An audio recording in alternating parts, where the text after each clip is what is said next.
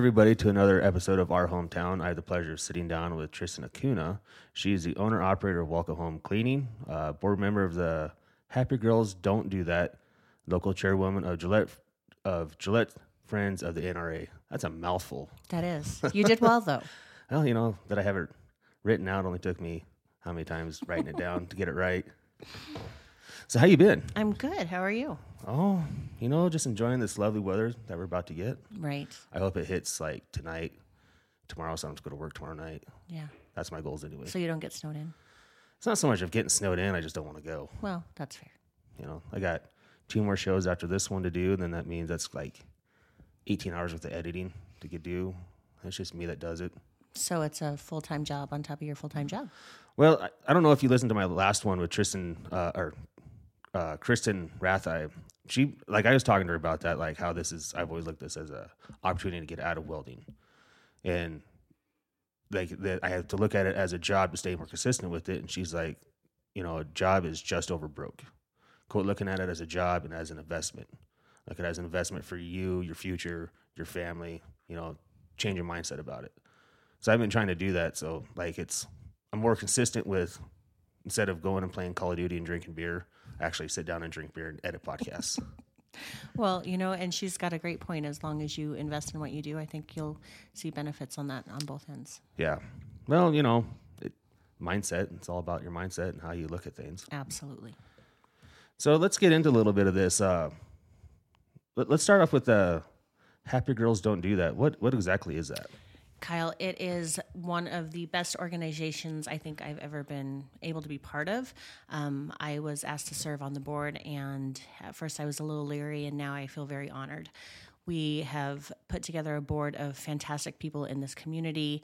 I'm going to miss some of them, um, but Melinda Perry from Melinda Perry Consulting set the whole thing up.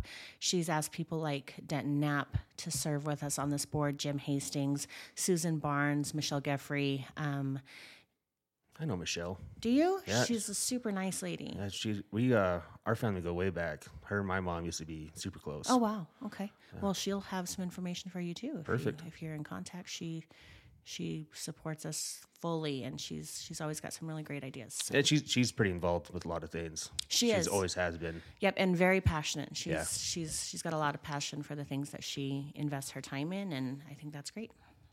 So, what exactly does this organization do? Like, what is the premises of it? What is the purpose? We saw, well, I shouldn't say we, I won't take the credit. Melinda saw a opportunity an opportunity for change. And what she started noticing, she's a strength coach for um, the strength for pause? What is it? She's a strength coach. She's a strength coach and she works a lot with the youth in the community Okay. and things like that. And what she got to noticing was there's a lot of youth that has the same problems. The the um, the bullying issue is very very bad. The um, issue with self esteem, all those kind of things. She started noticing that they're just getting more and more all the time. And what she's figured out is there's not a whole lot of information on why. There's not a whole lot of information on why there's the rise in it. There's not a whole lot of information on statistics, so she went digging. And what she found was just incredible. I mean, it's it's really sad, but it was incredible what she found. She found that in young girls from the age of 10 to 14, the second leading cause of death is suicide. Yep. And that's second only to cancer. So, uh, how does how does how does the nuclear family play into that? You know, because like nowadays, divorce is so prominent in our nation. There's not. There's always a mom. There's you know very rarely a dad involved in a lot of these situations. But with a single mom, she's not only having to work one job, sometimes two, and then on top of all the other stuff. Do you think that plays in a part to some of these issues that are in our youth? I think inconsistency mm-hmm. plays a big issue, and you find a lot of that in broken homes. Um, you also find a lot of people that can't work together. So I don't think it's necessarily the divorce. I think it what comes from toxic divorce or toxic separation, which is where we don't co-parent very good because broken people are broken all the way around, and that means they're broken with their spouse, they're broken with their ex, they're broken with their children, and it's proven that hurt people hurt. So they're coming from these toxic toxic environments, and they're just breeding that toxicity. And whether that's not standing up for themselves or believing in themselves or passing it on to the next person at mm-hmm. school or wherever they go, what you're finding is that these hurt people are just passing that along. And so we mm-hmm. have to find a way to stop that. Stop the cycle. Exactly. Yep, with our with our youth, with our parents, you know, mm-hmm. you hit that spot on. And what Happy Girl stands for is finding the positivity that is around you and infecting the people around you with positivity. Mm-hmm. And I, I genuinely mean infecting. If I Yeah. catch positivity and I sit here in front of you and I'm happy and I'm, you know, ambitious and I'm focused and I and I give you that positivity, that's going it's scientific scientifically proven mm-hmm. it's actually going to spread to you and when you go to the grocery store or to the post office you're going to infect the next person that you see with positivity and happiness as well Well, it's kind of amazing, like just a simple act of holding the door open for somebody. You know, like Kendall, my oldest, he's pretty pretty good about holding the door open, and like we'll always get, well, thank you, young sir. You know, and it's like that. It looks like when that person walks in, it looks like they have a scowl on their face, and then they get the door held open, and it's like kind of a just a, well, that was nice. Right, and it's it's literally that one small act. Mm-hmm. And as adults, we've kind of gotten to a place where we've learned that. You know, a smile at the store, thank you, how's your day? You know, that kind of interaction. But for some reason it's not transpiring over to our youth. Mm-hmm. And they're just getting closed off and angry. Our youth is so angry. And so what we want to do is showcase that that one little act it really can make the difference. Mm-hmm. And it it's like the snowball effect. What do you think uh, social media plays into that? Oh, it's huge. I unfortunately don't have the statistics on hand, but um, what we're finding about social media is that they. It, it's something that allows people right into your front door. You know, when you or I were kids and we got bullied or we got, you know, because so many people have. I don't know if you'll come across anybody who says, oh, no, I've never been bullied. Um, what used to happen is you would come home and if you had a supportive family, you would walk in the front door and your mom would be waiting or your dad would be waiting. And how was your day? And you would just kind of decompress. Mm-hmm. And what we're finding and what studies are showing is that that doesn't happen anymore. They come home from school, these kids come home from school, they open up their door, they get out their phone, their tablets, their whatever, and it's right there in their own home. And they're getting the shit kicked out of them online. Exactly. You know, for instance, I'm a parent, mm-hmm. and if I had somebody who was harassing my kid come to my front door, I would say, no, you can't come in. But we're allowing that anyway. When you put the cell phones or the tablets or the you know internet access into the hands of your kids, and I'm not I'm not bashing the internet. I'm mm-hmm. not, but you're allowing that right into your own front door. And what we need to do is teach our youth how to process that healthy, you know, in a, in a healthy way that it does happen. And we also need to teach the bullies and, and the kids that are doing this to, you know, find a different method. There's a guy, his name's Dan Holloway. I, I quote him a ton because I, I think a lot of things that he says are pretty accurate. He's kind of like a, he's a dumber version of Jordan Peterson. You know who that is? I he's a, don't. he's from, he's a psychiatrist from Canada, and he talks. He doesn't talk in layman terms. Like he uses really big words. And so when I listen to Jordan Peterson, I got to stop the podcast, go look it up. What like these? What do these words mean? What is he trying to get at? But like Dan Holloway, he's a he's a army vet, and he has a podcast called uh, Citizen. Anyways, he got to talking about bullying and how we fix bullying. You got you know people that are bullies, and he basically said it takes one strong person to go to that bully and say, "This isn't correct. Your actions aren't right. What's going on?" You know, stop the bullying, and then once you get this bullying stopped, go back to the bully and ask him, "What's going on, dude? How can I help you? What do we need to talk about? How can we change this?" And it's usually the people that are the bullies are getting bullied at home from their parents or older siblings or you know internet, Facebook, Instagram, and they have no outlet. So they turn around and put that on to people at school or whatever, and nobody's ever stepped in. No, and I think you're spot on, and I'm really glad that you brought that up because it kind of um, sets us up for a, a really neat program and um, a campaign, I guess you could call it, that Melinda is starting. And it's called the One Hero Campaign.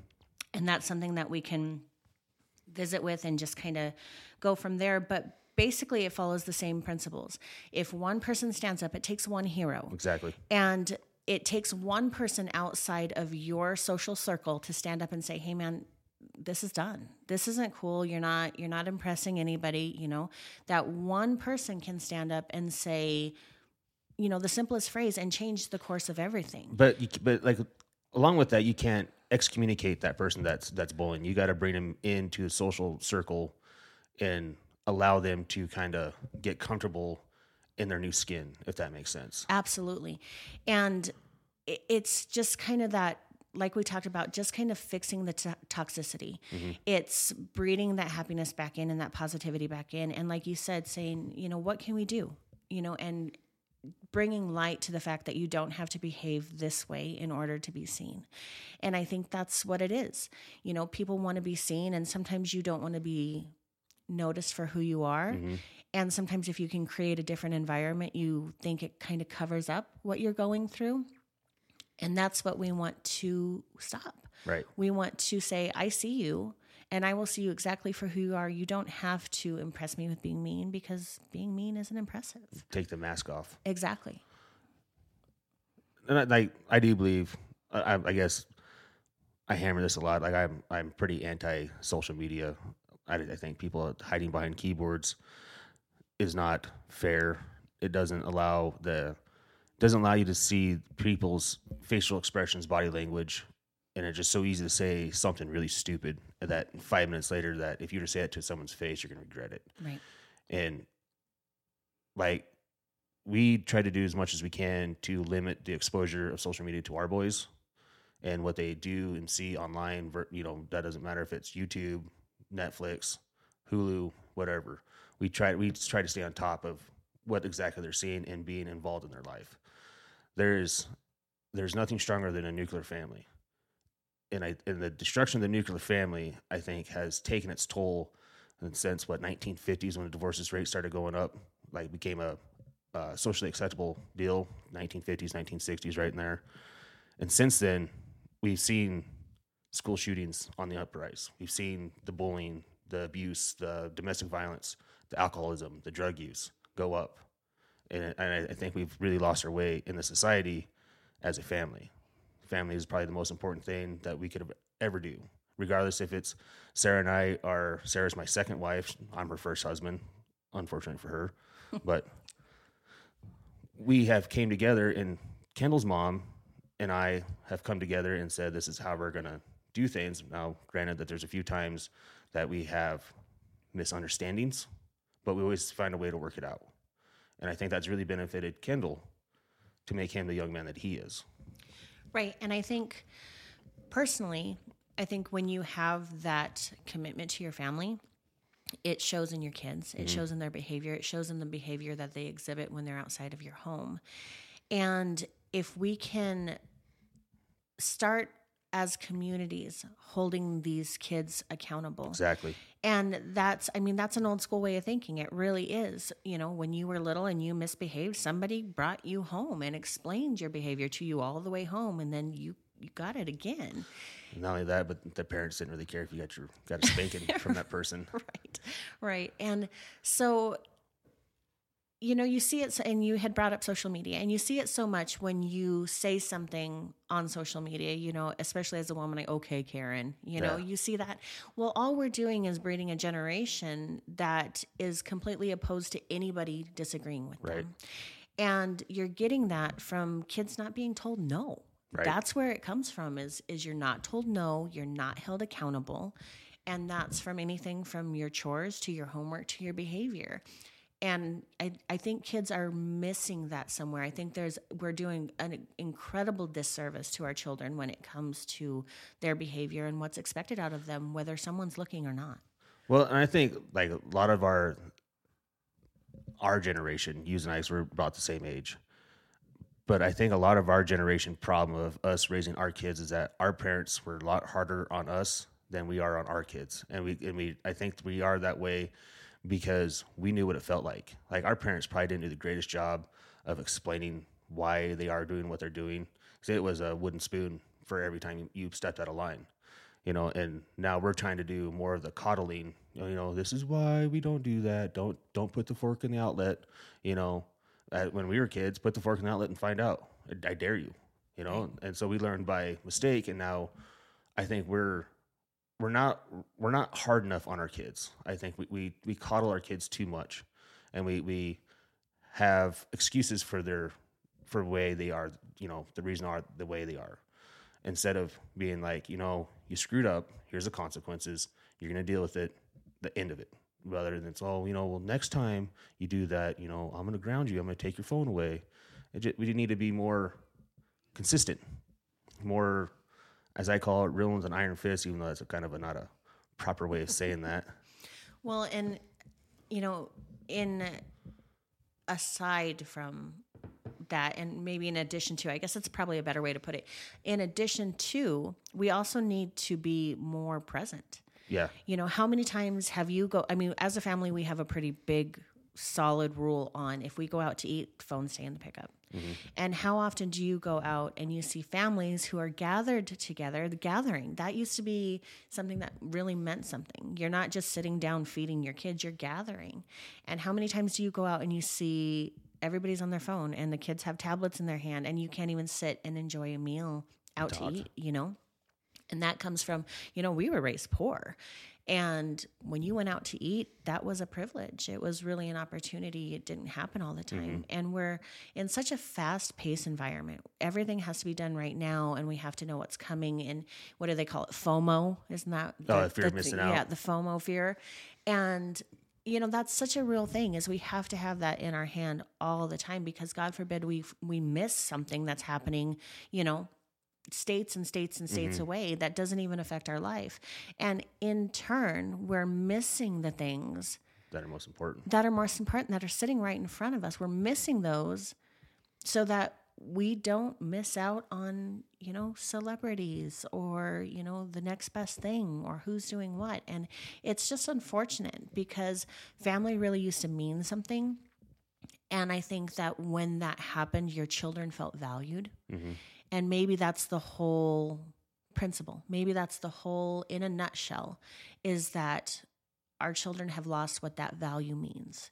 You know, and schools have always had the bully. You, I mean, when you were in school, you had it. You know, we've always done that. And if you look at those, if you were to put them all in a group, I'm going to bet that they all had something very big in common. And like you were saying, it's that nuclear, you know, that nuclear environment that they're being raised in. And I think we're just creating more of that and we're getting more absent every day. Do you think uh, Campbell County, Gillette is kind of a, a one off because, you know, basically everybody here works either swing shift or there's a lot of traveling for work.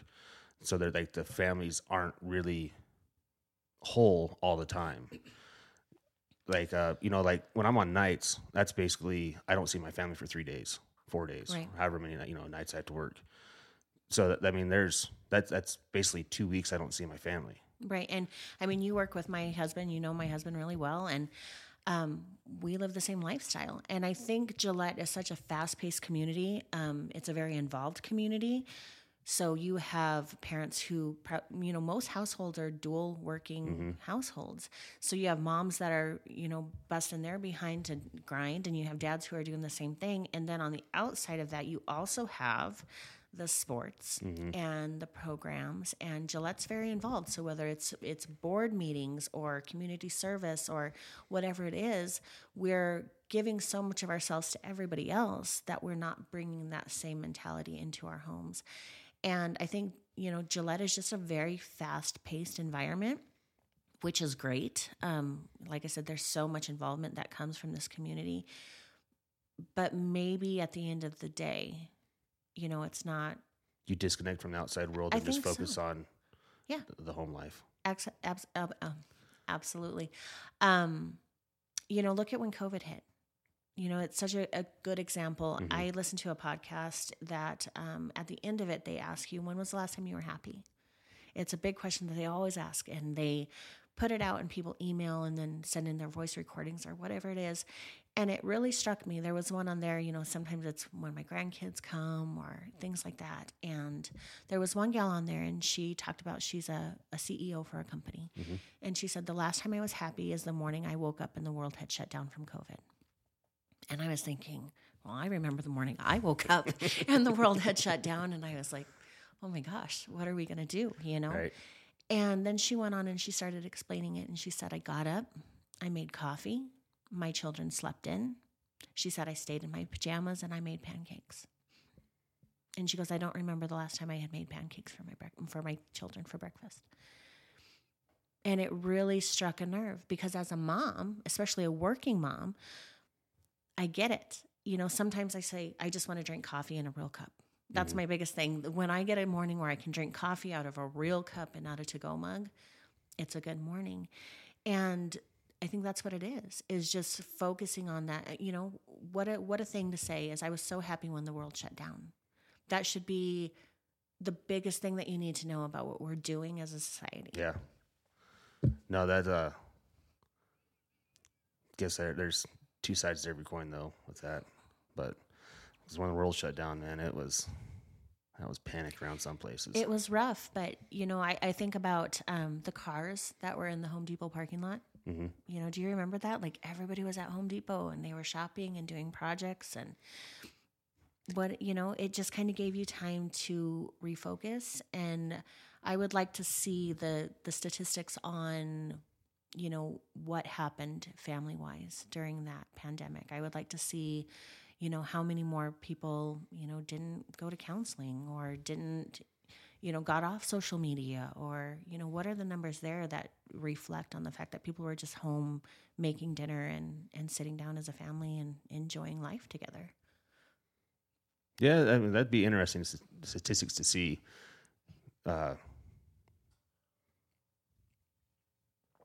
I guess I'm my brain is so so political when it comes to COVID that it's hard for me to step away and look at the positive. Right. So I mean, it, it takes me a minute to think of something like like when I look back at what happened when they said no more school for kids and like uh, what me and Sarah had to had to rearrange our lives and everything else and like there there was some good stuff out of it definitely like there was some really good things like me we got to spend more time with the boys we set up the pool early you know there was a lot of good things that I should probably be more grateful for than looking at the negative. Yeah. Isn't that when we started the podcast, you said that um, Christy, Kristen, Kristen, Kristen had challenged you yeah. to uh, to see that, and maybe you know, like I said, it was just at first when she said, you know, when the world shut down, I was like, that's crazy. And but right. when you really stop to think about it, you know, maybe there were some good things that came out of, you know, like you said, such a I don't want to say politically motivated time, but um, you know, just a hard time, I guess. A challenging time. Challenging time. Is uh, Happy Girls Don't Do That. Is that something that they're trying to get into the schools?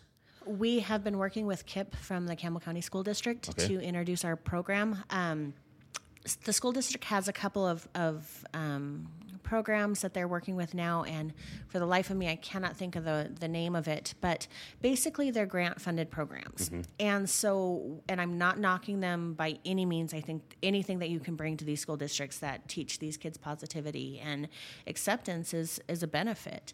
Um, but they are grant funded, and grant funded means money. Right. And so what happens is you're asking teachers who are already overwhelmed, they're mm-hmm. already strapped as far as they can, to teach another program, to teach another course, another class, whatever, an assembly, whatever it is, squeeze more into your day as an educator.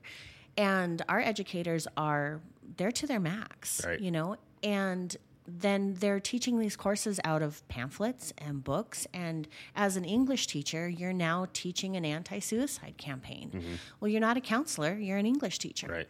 And so, like I said, grants are money. And when the money is gone, so is the program. And so you bring in this program and you wait for the next one and you wait for the next one. And there's no consistency and there's no um, structure to what they're learning. Although great, they're not structured and they're not consistent.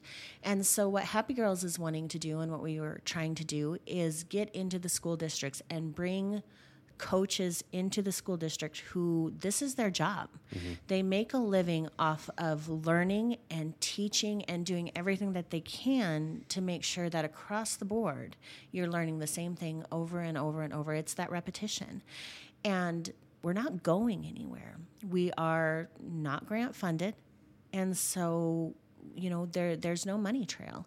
And so the reason that we're doing this is not for the paycheck. It's not because the school district wrote a check. It's because we genuinely believe in what this program has to offer and the benefits of it.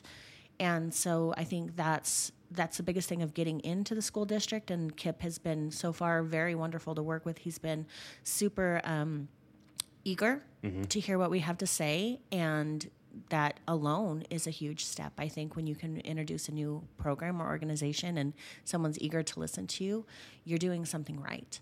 And so i think it's just getting in and bringing that consistency and that structure to the kids and a familiar face and not expecting your teachers to do it for you So, how big of a organization is this? Is this just locally here in Gillette, or is it across the country, across the world? Happy Girls started here in Gillette, like I said, with Melinda Perry, and we have gotten attention from 13 countries around the world. Holy cow! Right. And so this is not, like I said, we're not going anywhere. Right. We are on the brink of an explosion. And if we can bring this program to you and your kids, and then your kids go to college in a new state and take it there, there's no reason that this couldn't be global. Um, the who doesn't like the message? I mean, what what you know, there's nothing but benefits within the message of what the Happy Girl campaign stands for.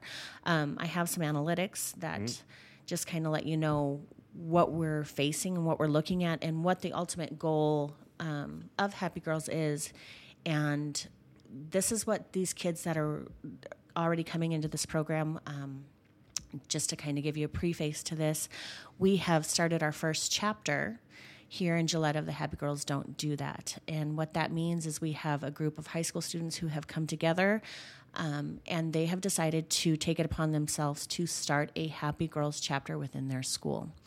And we would love to see this chapter go forward to have one in every single high school, every junior high, every college across the United States. And these girls are purposefully working towards change. And the goal is to build these chapters, let them compete over the year, just like DECA, FFA, things like that, where they implement programs inside of their communities, whether it's community service or anti bullying campaigns, anti suicide campaigns within their schools. Um, teaching the programs to the littles, you know, volunteering with the littles and teaching them, and then coming to Gillette every year annually, every year annually, and um, competing at a national conference. And what they'll do is they will present what their chapter has done over the year. They will compete. There will be some games. There will be some um, things that they can earn scholarship money for, and come here and show us what they've done and how this ha- Happy Girl campaign has affected them. And like I said, a, a few analytics that I have. Um, and these are these are not numbers that I've created. These are not numbers that Melinda have created. This is a year worth of a board doing the research. Oh wow! Um, one in five students are bullied, and Yep. that's every day. I believe that. Um, cyberbullying, we had kind of talked about that, has more than doubled from 20, 2007 to 2019.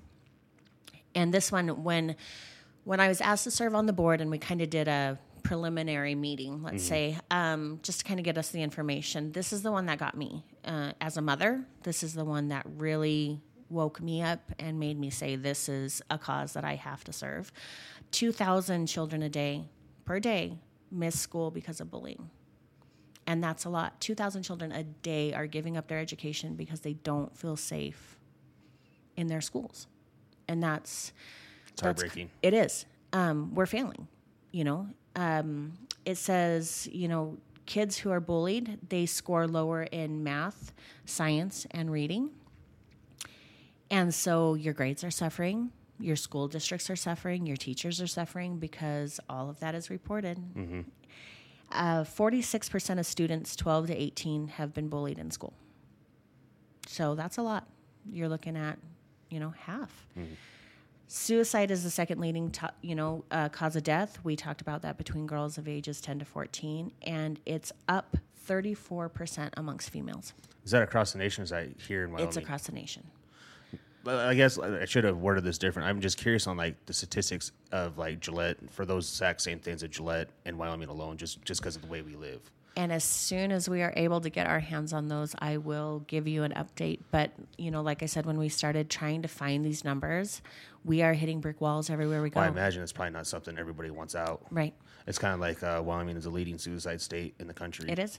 And when you look at that, you don't get any reasoning. You get a very brief description. People are bored. Yep. Um, and you just there's not a lot out there but as a board we have dedicated ourselves to keep digging and we aren't going to stop until we come up with the answers and that's you know essentially what we're trying to do and you know one more for you kyle i have 3 billion females worldwide at some point in their life have been bullied by another female 3 billion You know that that's that's crazy that you say by another female.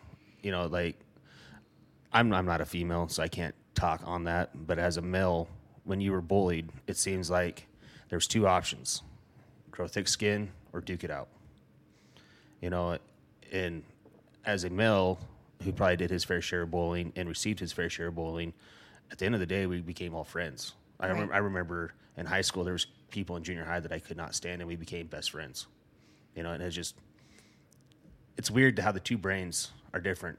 It is. Well, and you know, the thing with girls, young girls especially, Yeah.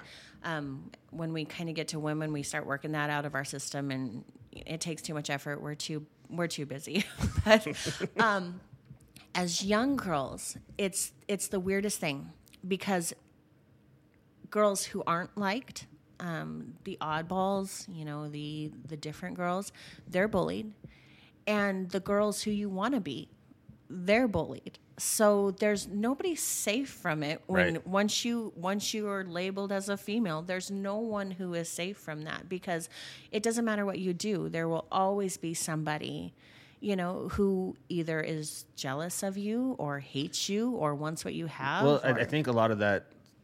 This is my my opinion. You can tell me if I'm dumb or not, but I think a lot of that has to do with like remember when uh, Cosmopolitan was a, such a popular magazine? Wasn't that what it's called? It was, Cosmo. You know, and like, like just like my sisters had it. My mom read it, so I, you know, granted, I looked at it. Excuse me, thought I had to sneeze there for a second, but uh, like it's always get her abs, get her her face. If you put the top ten most beautiful women together, here's what she'd look like. The toys were so sexually uh, pronounced, you know, Barbies. Everybody wanted to look like a Barbie, you know, and cheerleaders, and it just seemed like like there was it was an uphill battle from day one uh, for a female. Well, you know, and and now you have the Cosmo is circling right back to Instagram models. social media, and women, I think forever, have always been subjected to what you're not. Um, I think men are, and you know, not not saying it in a bad way, but I think men are built up. You know, you're you're strong and you're you're you're a hard worker and you're all these kind of things. And women, it's just constantly shoved in our face about what we're not. And you know, look at I, one of probably the leading industries in this nation is probably weight loss medication. You know, because you make money off of making women feel like they aren't good enough. The beauty industry, look at that. I mean, that's a multi billion dollar industry. And all they do is make women feel bad about how they look. You know, you'll you'll be prettier if you buy this, or you'll be skinnier if you buy this, or wait, you know, we can fix your wrinkles, we can fix your gray hair.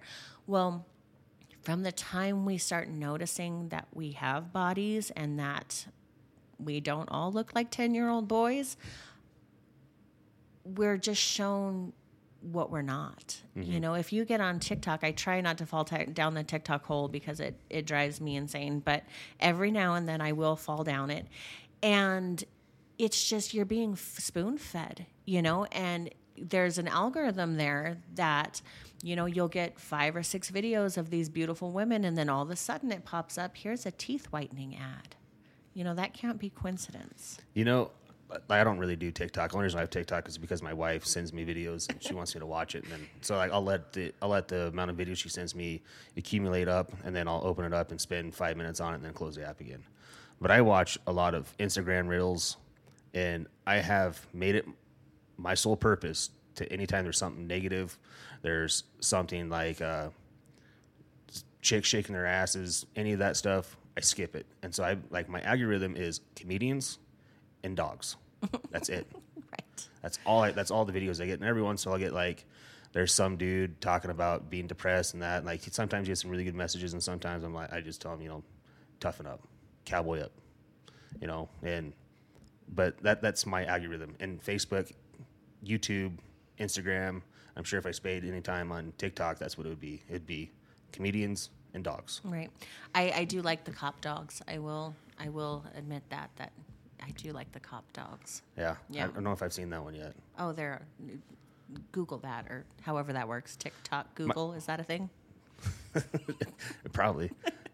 I really like the ones of the the German shepherds. If I could stand to have a German shepherd, my problem is I'd get him as a puppy and fall in love, and then he gets to become a big German shepherd. I'm like, yeah, no thanks. Um, have you seen the size of your dogs?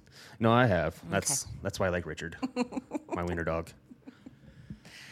Yeah, but no, I think, you know, just circling back real quick, I think that, you know, you're spot on in so many ways that, you know, we're just kind of bred to be miserable because what would this country lose, you know, Well- if we weren't? females, women are very unique. That our society would, you know, the joke is, oh, if we didn't have women, our society would collapse, and that, but that's true. The role a wife, a mother, a daughter, a female plays in our society is so important for the rate for the growth of families, the way our children are raised, the way the the faith structure in the house is set up. Everybody said, you know, in my household, my wife is the boss, and then that that's that's the way our structure's set up. You know, everything we go through her, and that's and it's at the end of the day, it's her and I's decision, but I run everything through her. I don't like if I say one of my friends, "Hey, let's go get drinks." Hold on, let me check with my wife. Let me ask her and see what we got going on before I say yes. Oh, you're just you're whipped. No, I have enough respect for my wife, and I know the importance of her in my family, the dynamics of my family, that I honor what she says and what she ha- what she thinks. Yeah, no, I, you know, and that's such a, a good mentality to have when it comes to a family. You know, my husband does the same thing. Well, I got to check and see what we're doing. And that's not, like you said, it's a respect thing. It's, you know, and it's teaching your kids right back to, you know, what we're teaching our children within this house. And, you know, I, we had a conference in August for Happy Girls, and I was asked to speak at this conference, which was a little intimidating, you know, being the first, the first one up. And, um, I was sitting there and I was trying to write it all down because I'm a planner. And Denton Knapp, one of our board members, came up. I don't know if you have met him. If you haven't, get him on your show. He's one of the most amazing people I think I've ever met in my life. I'm honored to serve on a board with him. But he came up and he says, What are you doing? And I said, Well, I'm writing my speech out. He goes, Don't do that. And I said, Well, I, I need to know what I'm going to say. He goes, You already know what you're going to say. Just get up there and say it. And he goes, Don't plan it. Just get up there. And I'm like, Oh my gosh, I'm going to bomb this, right? But going into what you had just mentioned, you know, women do so much. And that's, I didn't plan for that speech to go that way, but that's kind of where it went to. And I talked about, you know, the fact that as a mother and as a wife and as all of these kind of things, a business owner, you know, all day long, it's have a great day at school. You know, how was your day? And regardless of how my day was, it's it has to be positive when they come through the door. You know, tell me your my your favorite thing about what happened today. And you know, when my husband comes home from work, it's a meal on the table because he's worked in the cold all day, and it's you know keeping that family running. And at work, it's keeping my employees running and trying to be positive, even when I know we have a long day. You know, hey, you guys are doing great, and I appreciate you, and we got this, and we can do this, and come on, we're almost there. And you know, as women, we're cheerleaders. We absolutely 100% are cheerleaders. And we are that for our coworkers. We're that for our, if we have employees, um, our family, our husband, our kids. And at the end of the day, you know, we tuck our kids in and we say, I hope you have a wonderful sleep and I'll see you tomorrow, you know, tomorrow. And we tell our husbands good night. And then we go into the bathroom and we look at ourselves and we go, oh, wow, you look rough. So, in a matter of seconds, that cheerleader has now just become a critic. And we do it to ourselves. The person who is usually in charge in most households, the person who is in charge of keeping all of that together, you criticize her instead of being her biggest fan and her biggest supporter. And I don't know why women do that. You know, I'm a woman and I don't know why I do it because even sitting on this board and being involved in the things that I am, I would tell another woman not to. I would say, don't mm-hmm. do that to yourself. Do not discredit yourself because look at what you do. And I do it to myself. So, where is it that women are losing that happiness and that positivity when they look in the mirror? Do you think it's because they're not getting the encouragement from their significant others, their kids, their friends, family? Mm, that's a really good question.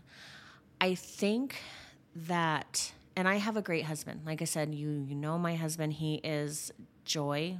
I mean, he's just he's zest and joy and all of these positive things. Um, the light of the party, mm-hmm. and um, I think that men, I think families get so comfortable and so content. Um, content, but so used to things just work. You know, when I wake up, my lunch is packed in on the counter. When I need this, it's here. When I can't find this, and I, I think sometimes you overlook all the little details that it takes to keep everything running. And I think that it, unintentionally. You know, I think when you have a good husband, I don't think he ever doesn't acknowledge his wife because he's a jerk. I think it's because you just get so um I, I can't even think of the word I'm looking for. You just become accustomed. Yeah. You know, you just become accustomed to the fact that things work. And when things work, you don't ever go looking for why they work. You know, if my if I go out in the driveway this morning and I start my pickup, I don't open the hood of my pickup and go, "Well, gee, why did it start this morning?" I'm just grateful that it started. Mm-hmm. And I don't go looking for why. I just I'm thankful that it started. And I think sometimes um, marriages and things like that kind of follow the same principle. I'm just thankful that it works. And I don't really go looking for why or even give a second thought to why it works. So, do you think that should be a, a uh, husband wife conversation of like just at the end of the day, you get the chance to decompress and not have to worry about the judgment, the criticism. You're just allowed to just decompress and let your feelings out. Mm, you're starting to ask some really good questions that I wasn't prepared for. Um, I told you, we'll, we'll sometimes they veer off. I give you the list of questions that I normally ask, but every once in a while, you do, you know, just conversations like this will go in a completely different direction. Right. And um, I can't speak for everybody because maybe in some marriages that would really work. You know, maybe for some people to sit down and say, I'm thankful for what you did today and I'm really stressed and tired today. And I think that would work. Um, I know for me, when I'm running a business and trying to serve my purpose on these boards and running a family and running to football and soccer and this and that, to actually give a name to my stress sometimes is almost detrimental. Mm-hmm. Um, if I sit down and acknowledge how tired I am, if I really sit down and go, "Oh my God, I can't, I can't do this," um, it gives it power, which sounds kind of weird. I know that sounds like a, a, silly thing, um, but if I just keep going, if I just, yeah, I'm tired, but whatever, you know, like you said, cowboy up. That's you know, that's the mantra. But um, for me personally, giving it that opportunity to raise its ugly head. Um, I don't, I don't, I can't do that. I just have to keep, I'm really bad at just keeping going. And every now and then my husband has to be like, stop before you make yourself sick. Stop. And we did that, you know, Saturday we went and did a whole Christmas shopping extravaganza. And, you know, I think we forget to take that breath, especially people who, um, like seeing progress, mm-hmm. people who like seeing finished products, and um, you know, I think as as individuals, we are um, biologically programmed to not only achieve but to um, Well, we weren't put on this planet to be solitary. Right. We, we, were, and we were designed to go and conquer. and I and I think um, you know, like I said, we're biologically programmed to accomplish something, and whether that's mowing the yard or trimming the trees or taking out the trash or emptying the fridge on you know Saturday morning, whatever it is, we get that fulfillment when we accomplish our tasks. And I'm one of those people who I just kind of thrive on that accomplishment, and so um, I think on one hand it's it's great to be driven and it's great to have grind. And melinda's always asking if you're living in the in the grind. And um, trying to get yourself out of that that mindset of just constantly grind grind grind. And i think um, men do it. I think women do it. But i think um, women are really hard on themselves when they admit that they just can't i can't do anymore and um, i don't know why i don't know why that is that we just constantly feel like it's not enough. Well, I, I think that has that goes back to a lot of how we were raised, how we've been raised from beginning of time to now. I think a lot of that is already pre-wired in, into a person's brain. Like Sarah's always told me that I never wanted to marry my dad, but I married my dad as because I'm I'm a workaholic. You know, this is a this this year was the first time, and I don't know how many years I actually took my days off. Like I haven't worked a day of overtime, and it's been really good for our family because I've been here. So on my days off, I do all the cleaning, I do all the cooking, I do the laundry, I do everything. You know, the household stuff. Help her with with kids, you name it, I'm here. But years past, I'd work seven days a week, 45 days straight, six months straight, seven days straight, six days straight, and just take that one day off when when I had to. And it's it's my dad was a lot of the same way. He he's a workaholic. And I, I have that feeling that my kids, up until this point in time, have seen that they're they're starting to get that workaholic built into them too. And I, I think it's just because that's how my side of the family's wired, if that makes sense. No, it does. You know, and um, you know, my husband worked out of town for years, Yeah. and That's so that's that is that is I'm not gonna say it, it's like like Tom Brady quote, it's like being in the military. It's hard. It's hard on a family when one person is gone and it's, everything's left to the to the Right. spouse. right, and you know, and I think as um, caregivers, you know, because women are, you know, we're caregivers. We're we're the homemakers. We're, you know, that's, and I'm not saying that in a this is your job mm-hmm. kind of way. I'm saying that in that's just kind of how we're programmed, and so when your husband calls you when he's working out of town and he's you know been on 14 16 hours and you can tell you know that he's just exhausted he's sleeping in a hotel room he's having fast food or you know i used to cook and, and send frozen things but it's different than a home cooked meal mm-hmm. The last thing that you want to do is say i'm so tired. I am so tired and it is so hard here alone and it is you know for us you know the horses need fed and it's 40 below zero and i just i can't do this and i had to chop wood and you don't want to complain because he's working equally as hard and at least i'm sleeping in my own bed and that was kind of my you know thinking when you know he was traveling and so it goes back to the holding ourselves to a standard that sometimes is really hard to um to meet Well, you know, I think the standards holding ourselves to standards that are hard to meet, I think that's a great spot for growth. Like that that allows for the ultimate growth in a in a person. Right. And I think, um, you know, as we start to get older, you know, we all kind of have these seasons as we grow. And, you know, at one point that growth was, you know, I want to pay my own cell phone bill. You know, I want to buy my own car. I want to, you know, be able to afford something other than noodles in a cup. You Right. know, I want to be able to pay for dinner when I go out. And I think the season that people our age are kind of coming to is what does that growth look like? Um, Retirement. retirement, right? Um, I think that we're kind of in that season where we have to kind of take a really hard look at what's important. Um, I've made money, you've made money, you know, and at one point in time that was growth. That that bank account was growth and that constant grind to get those, you know, $10,000 paychecks or whatever it might be, you know, that was growth. And now growth for me is being able to stay home on a Sunday Yeah. You know, being able to sit at home all Sunday long and not have anywhere to go because I've planned so well during the week that there's nothing to do. Um, and I think that you know as we grow that that definition of growth changes with us As I've gotten older, my definition of growth is be more involved in my family.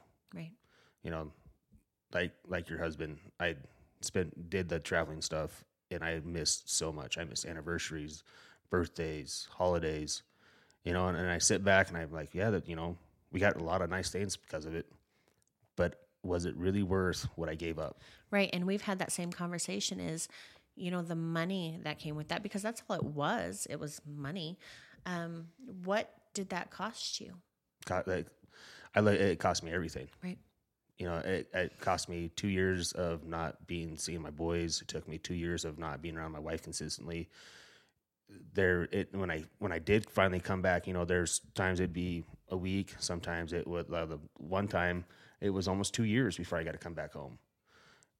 In or a year and a half, I guess. But uh, I, I didn't know where I belonged. I didn't know what to do. I didn't know what my role in the family was. I didn't know what my role in my kids' life were. I mean, it cost me everything right and and and, and to step back now four years later and look at that kind of breaks my heart Yeah. that that I did that you know and there's always the conversation we've had especially when COVID happened uh, I was like well I'll just go back to contracting I'll go be a contractor and we'll build you know we'll keep this house running because when COVID happened they shut a lot of stuff at the mine down and you know we had a savings account but I really didn't like living out of it and I like I told her I was like you know I I'll make the sacrifice. I'll go back to contracting. We'll be okay. We'll be fine. And it was no, we'll get through this together. And I like it kind of made me tear up a little bit because I've never had anybody in my life say that to me. Right. We'll do this together. right and you know we had the same conversation you know we've we've talked about you know the economy and you know what's going on and like you said especially when covid hit and it was the same conversation of no we've done that you know we had to do it and we'll find a way through it this time you mm-hmm. know together and there again it's that season of growth and you know you you give up so much. And it's you know and we talk about the sacrifices that women make but you know dads dads sacrifice a lot. And i think dads are probably one of the greatest thing that god has ever created. You know i have a phenomenal dad. And you know you know for my husband it was you know things like watching wrestling tournaments on the tablet Mm-hmm. not being there but still trying to be as involved as he possibly could to show our son that i'm not there but i'm here. Mm-hmm. And you know we talk about again you know the things that women give up but men sacrifice their bodies their home life their everything. And when you it goes you know we've we've kind of done a lot of talking today but it goes back to that family that's involved. You know that family that it bothers you to be gone you know there's some people who will pack their things and leave out this door and i'll see you in three four months and it doesn't you know it's a phone call here and there. Mm. And when you have these families that are so committed to each other it should bother you to walk away from your family. It should bother you that you know two years you missed out on your family. It bothers me. And my husband and i had that same conversation where if you go on the road you know i, I can't guarantee that this is you know Still be here. what you're going to come home to because I don't think anybody gets married to live apart. Right. You know, and when you have to, you know, when you have to and there's no other options, then by all means do what you have to do to raise your family. But when you when you get to a point in your life that you really start focusing on what matters, I think the glitz and glam of that bank account doesn't quite mean as much as it used to. Well, and like not only that, but like trying to keep up with the Joneses. I Right. think I think that gets people in a lot of trouble, not only financially, but uh, well, so and so, you know, Mr. Rogers' wife, she had this done and that done. You know, look at her, isn't she pretty? You know, comments from husbands that like that are are pretty detrimental to Right. a family. I agree. I Or- absolutely agree. or Mr. Rogers' kids act this way. You know, what is he doing different than me? And I got a friend that he's always, I don't understand how come your boys are so good. And he's he's kind of a stay at home dad, and I'm like, it's because I talk to him. Right. You know, I'm, I'm present as much as I possibly can, but I also have we have boundaries, we have rules. Well, I have all that too, but it's the way you talk to them. You know, you can't take way I way I parent and put it into your house because it's not going to work. It's going to be mass chaos. Right. I'm a completely different human than you are. I, my parenting style is completely different. You just got to find what works for you. You know, Matthew McConaughey had a speech, and I, I try to stay away, away from the Hollywood tabloids, mm-hmm. but he had a speech for an Emmy or whatever that he won, and they talked to him about competing, about competition, you know, trying to be better than the next person. And he said something that kind of resonated, and he said, "I don't, I don't compete to be better than you. I compete to be better than me." Right. And that's you know families need to do the same thing. I am not competing with your family. I don't i don't care what your family is doing. You know our family needs to be better today than it was yesterday and we need to breed better humans and we need i tell my kids all the time you know leave the world better than you found it. And i think that's there's so much of trying to have what everybody else has that you lose out on what you're creating. And seeing, I, I I think a lot of the hardest things for me is leaving that suitcase at the door, leaving the outside world that I'm dealing with, leave that one at the door, and pick up my suitcase and come inside the house, right my home suitcase. Do you think that's because, not that I'm the interviewer, but do you think that's because, again, we're just being taught to bring it all in? Uh, I, I didn't really have the the male role models that I had in my life were some pretty hard individuals. I was basically raised in a welding shop from the time I was eight until 26. That was the type of people I was around, and so my my the the the characters that I had around me, my role models, like they they they were about them. They, they you know they they had kids that they yeah cool I see them when I see them. Had wives, they had girlfriends besides their wives. So my my role models, I never really had any. And like when I was with my dad, it was because he was he had a a very large company, so there was no separation from home and work. It was always 110% work. And so as as I've grown with Sarah, I've had to really train myself on how to do that. It's been a lot of trial and errors, and I've screwed up more than I've succeeded. But I'm I'm a constant work at work working on it. So I, I guess I don't really don't know how to answer that 'cause- Yeah, like I said, I'm not the interviewer, but it's just a just a question. But, well, I think that role models make, play a huge part in everybody's lives, even even as agree. now. You know, and I, I try to surround myself with people that have the same goals as I do, or are driven. Ha, you know, I mean not so much the same goals, but have the same drive. Like, like um, Mike, him and I with our this podcasting media company that we're trying to start. You know, we're both always constantly. What are we going to do next? What, what what can we do? This. What what do we need to buy? You know, this little setup was almost ten grand.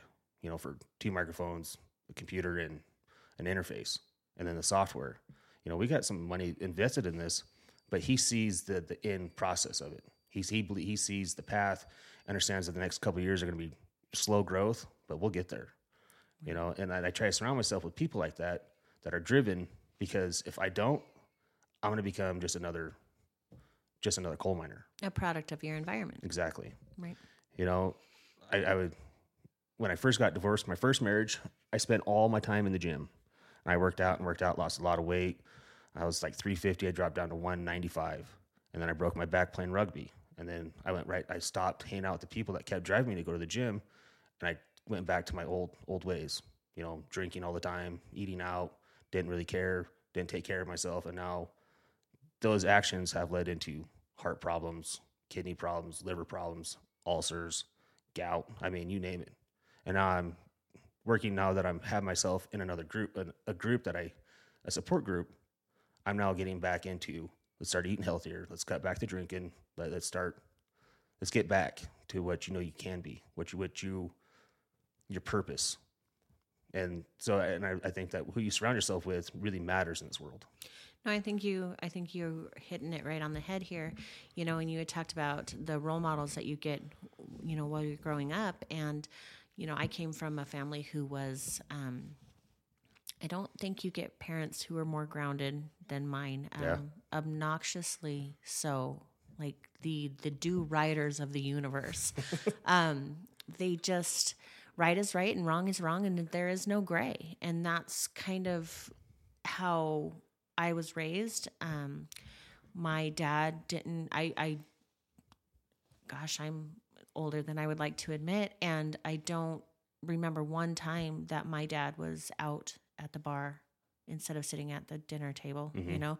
Um, we just didn't they didn't do that my parents were married because they loved each other and they were together and that meant all the time i mean they packed up and moved here two and a half years ago and they are i call it grinch mountain because my dad is very cantankerous but they are living in arizona and that's just you know when covid hit they they just shut down and it wasn't a big deal because they have lived in close quarters you know my whole life and prior to that and our family structure was so solid.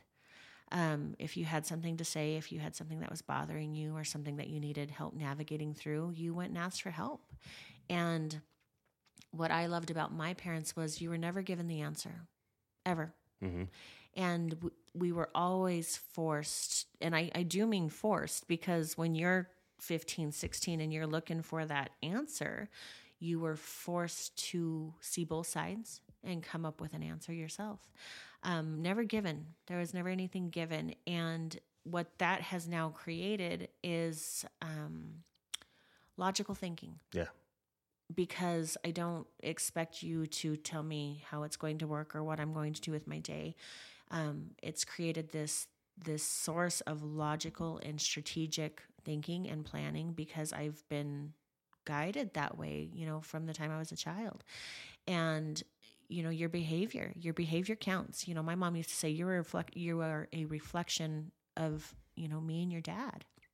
And I think that tying back into the happy girls that you know we're losing a lot of that accountability and um, the importance of what we're representing as a family even outside of our home and you know like i said growing up the environment was so solid and it was so protective and kind and loving that there was never a need to search for anything else. You know, we had kind of talked earlier about, you know, not wanting to be seen or wanting to be seen for something different.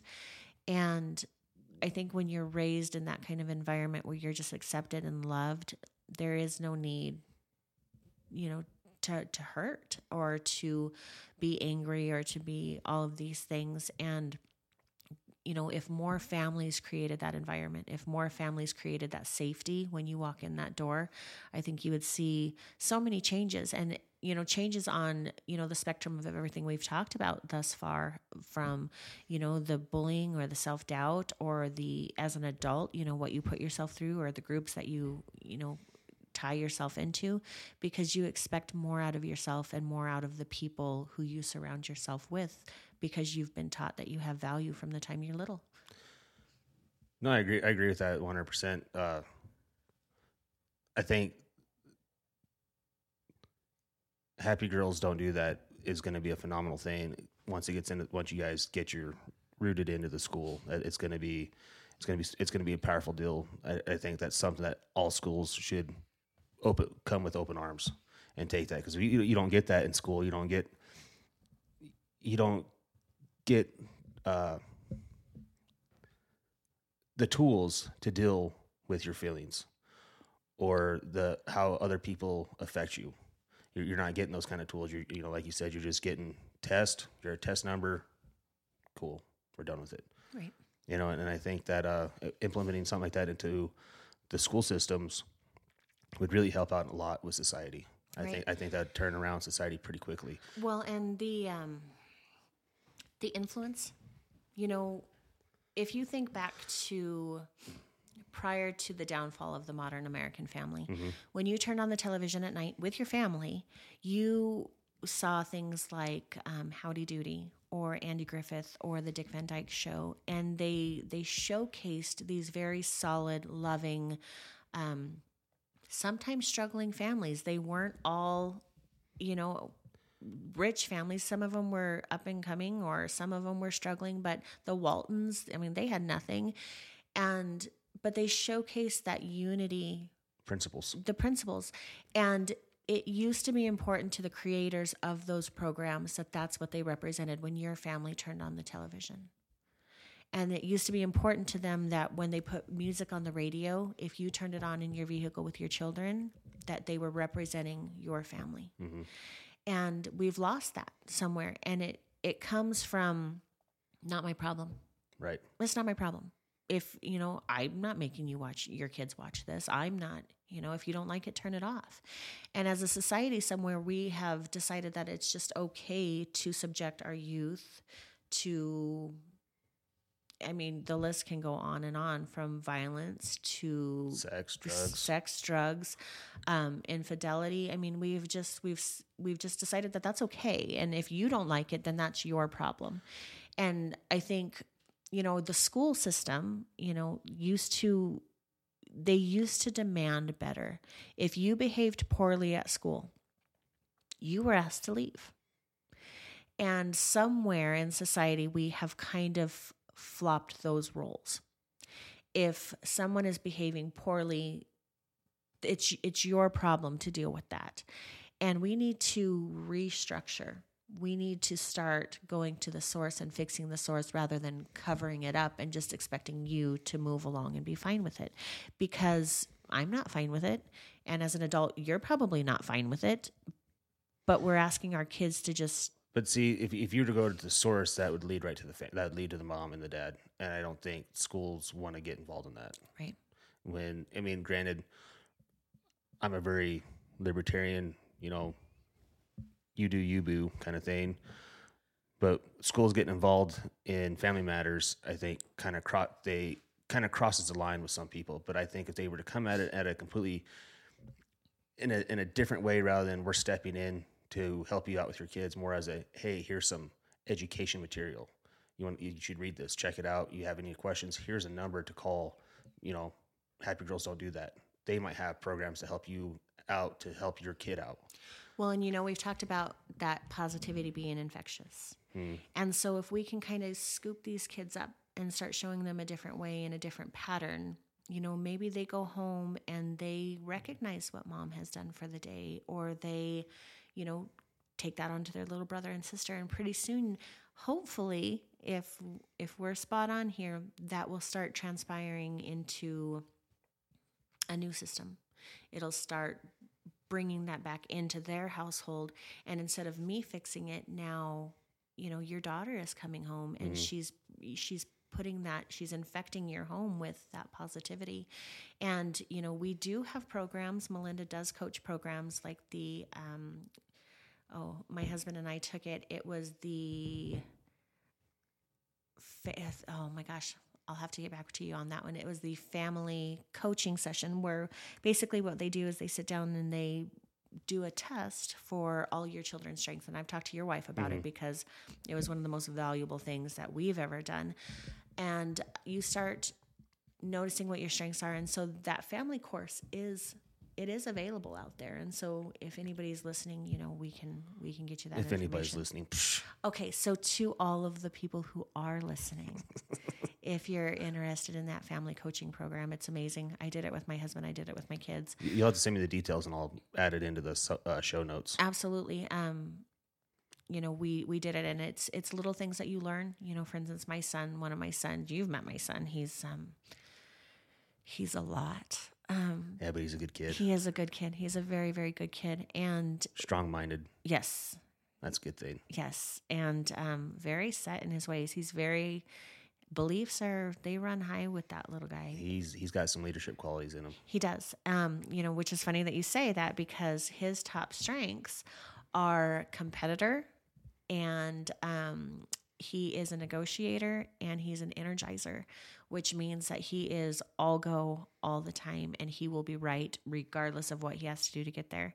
And so it teaches you little things like, you know, Melinda has taught me a phrase that I'm sure my son hates, but it works really well. And it, that's this is a conversation, not a competition.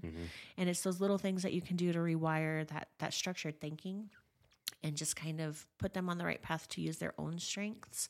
Um, so yeah, that strength based education and coaching is something that is pretty cool. Well, the world definitely needs more of it. Need a lot more of it. I've, I've talked about society in a few past episodes, and I and I, the way we're going, we're not going to last. No. This this isn't going to last much longer if we keep going down the same track we're going. And it seems like there's nobody out there that in leadership positions that really care. And I don't know if that's just because society has given up liberties for security, given up safety for comfort, but what what we're doing is it you know you go back to wanting to see the statistics for well, covid and then how the interactions in family uh, i'd like to see the statistics from 1950 1960 to now to what how that the happiness how happy people were back then versus where we are now I'm I'm imagining there's probably a huge decline with The- more things. Think Right. about that. We are in a society where you have at your fingertips anything you could want to see. Um, more money than probably any generation in your, you know, as far as, you know, dollar wise Mm-hmm. and what you're putting into your pocket and what you spend. I mean, broke people now spend way more money than broke people used to, Right. you know, and we're still declining. So we're in a society where we have everything we want and it's we're still not happy. We're we're less happy than we were when families had nothing but each other. well uh what how's the saying go? Hard times make hard men and easy times make weak men. I that, i know i butchered that but along that i think everything's so easy now to to get a hold of. You know like you said you got in your pocket something that you can watch anything you want we choose to watch porn. Right. you know that that's that's just it. So it was easy times make i think it's easy times make weak men and strong time hard times make strong men and we're about to see a really hard time coming I agree. and i don't think society i don't think our kids are prepared for what's about to happen Right. and i think with this program i think it's going to give kids families the tools to start navigating through what's what's coming Right. And we talked about that Gallup strength coaching with Melinda and, you know, kind of feeding off of this analytics for happiness. This when you're living in your best life, when you are working with your strengths and and finding out what those are and how they work best for you, there's a 7.8% increase in your productivity levels. Um, you know, you're three times more likely to report having an excellent life. Think about that. If if you just learn what works best for you and how you're designed to live in a way that um, is positive and works exactly how you're supposed to, whether that's if you are a team player, if you are an individual, or if you are all of these different things, if you put your best foot forward, you're three times more likely to have an excellent life. And those are those are proven statistics. That's not well not only that but that also will allow that will bring people that are going to help you out three times better that you're going to start surrounding yourself with people like that Right. Exactly. You know, um, you, it's things from maximizing your potential. Um, you know, you even achieve more daily. Think about if you wake up and you have a day where you're just depressed and you, oh my gosh, I don't want to get out of bed. You know, I just, ugh. And we kind of tend to live in that rut, you know, but on those days where you wake up and you're happy and you're look at what you accomplished. Well gosh i you know the yard needs mowed or i need to fix that fence or and that's not because the day is better. It's because you had a more positive outlook on that day which has in turn made your day more positive and productive. Well and speaking on that it, i think it also like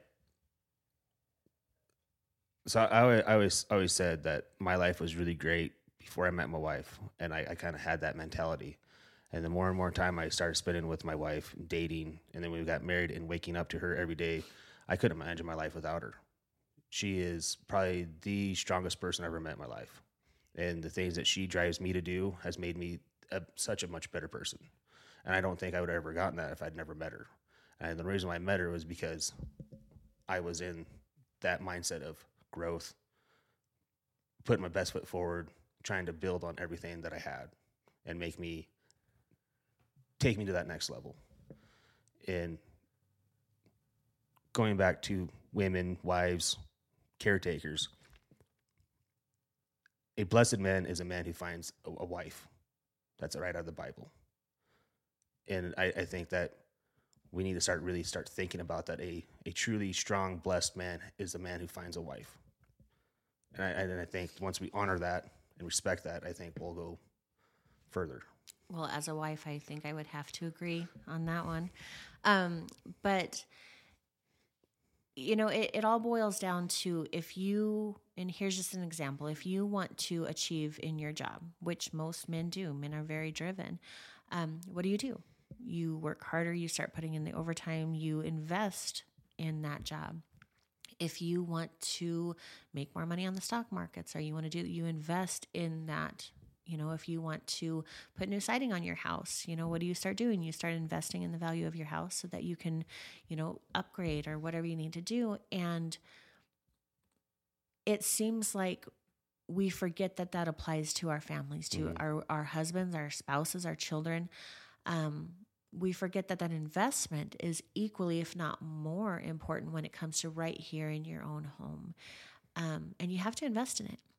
You have to spend the time. You have to, you know, tend to it. You have to sow it. You have to do all those things and watch it grow. And I think once you start seeing that um, and and build that moral compass back within inside of families, I think the the potential for what we could do as a society and kind of turn this curve because we're kind of flying off it you know mm-hmm. we're we're kind of at the point where it's either corrected or you know Let we're done down. for exactly and we have to find a way to navigate that curve and i think it's building that that base mm-hmm. rebuilding the groundstones that make up family and make up you know our youth and our youth are the ticket you know we talk about if you go through history, it's always been the youth. It's always been the up and coming generations who have made these huge changes in history. Um, look at you know the 70s mm-hmm. it was those those kids who no we're gonna we're gonna feed it to the man we're gonna buck the system.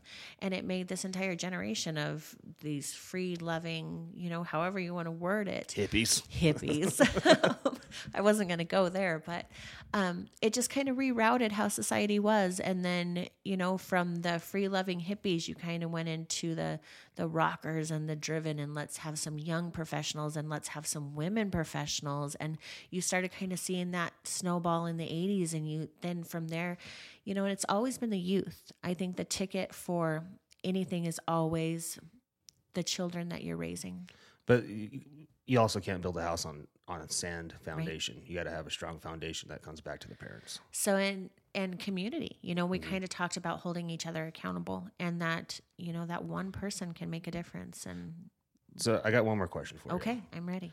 We're going to talk about the community. Where do you see Gillette's community? Let's just put it: is it a strong foundation? Is Gillette's community a strong foundation for children in the problems that we're facing?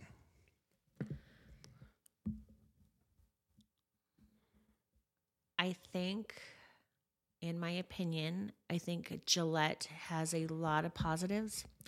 Um, I think there's a lot of good that's just waiting to happen. Um, you have this is probably one of the most involved communities I've ever been to when it comes to what you're involved in. But it kind of goes back to that we're all so busy. Mm-hmm. We're all so busy that we're just on the go all the time. And I would personally love to see Gillette come together more in terms of slowing down. Slowing down and really making the time that we do serve in our community count.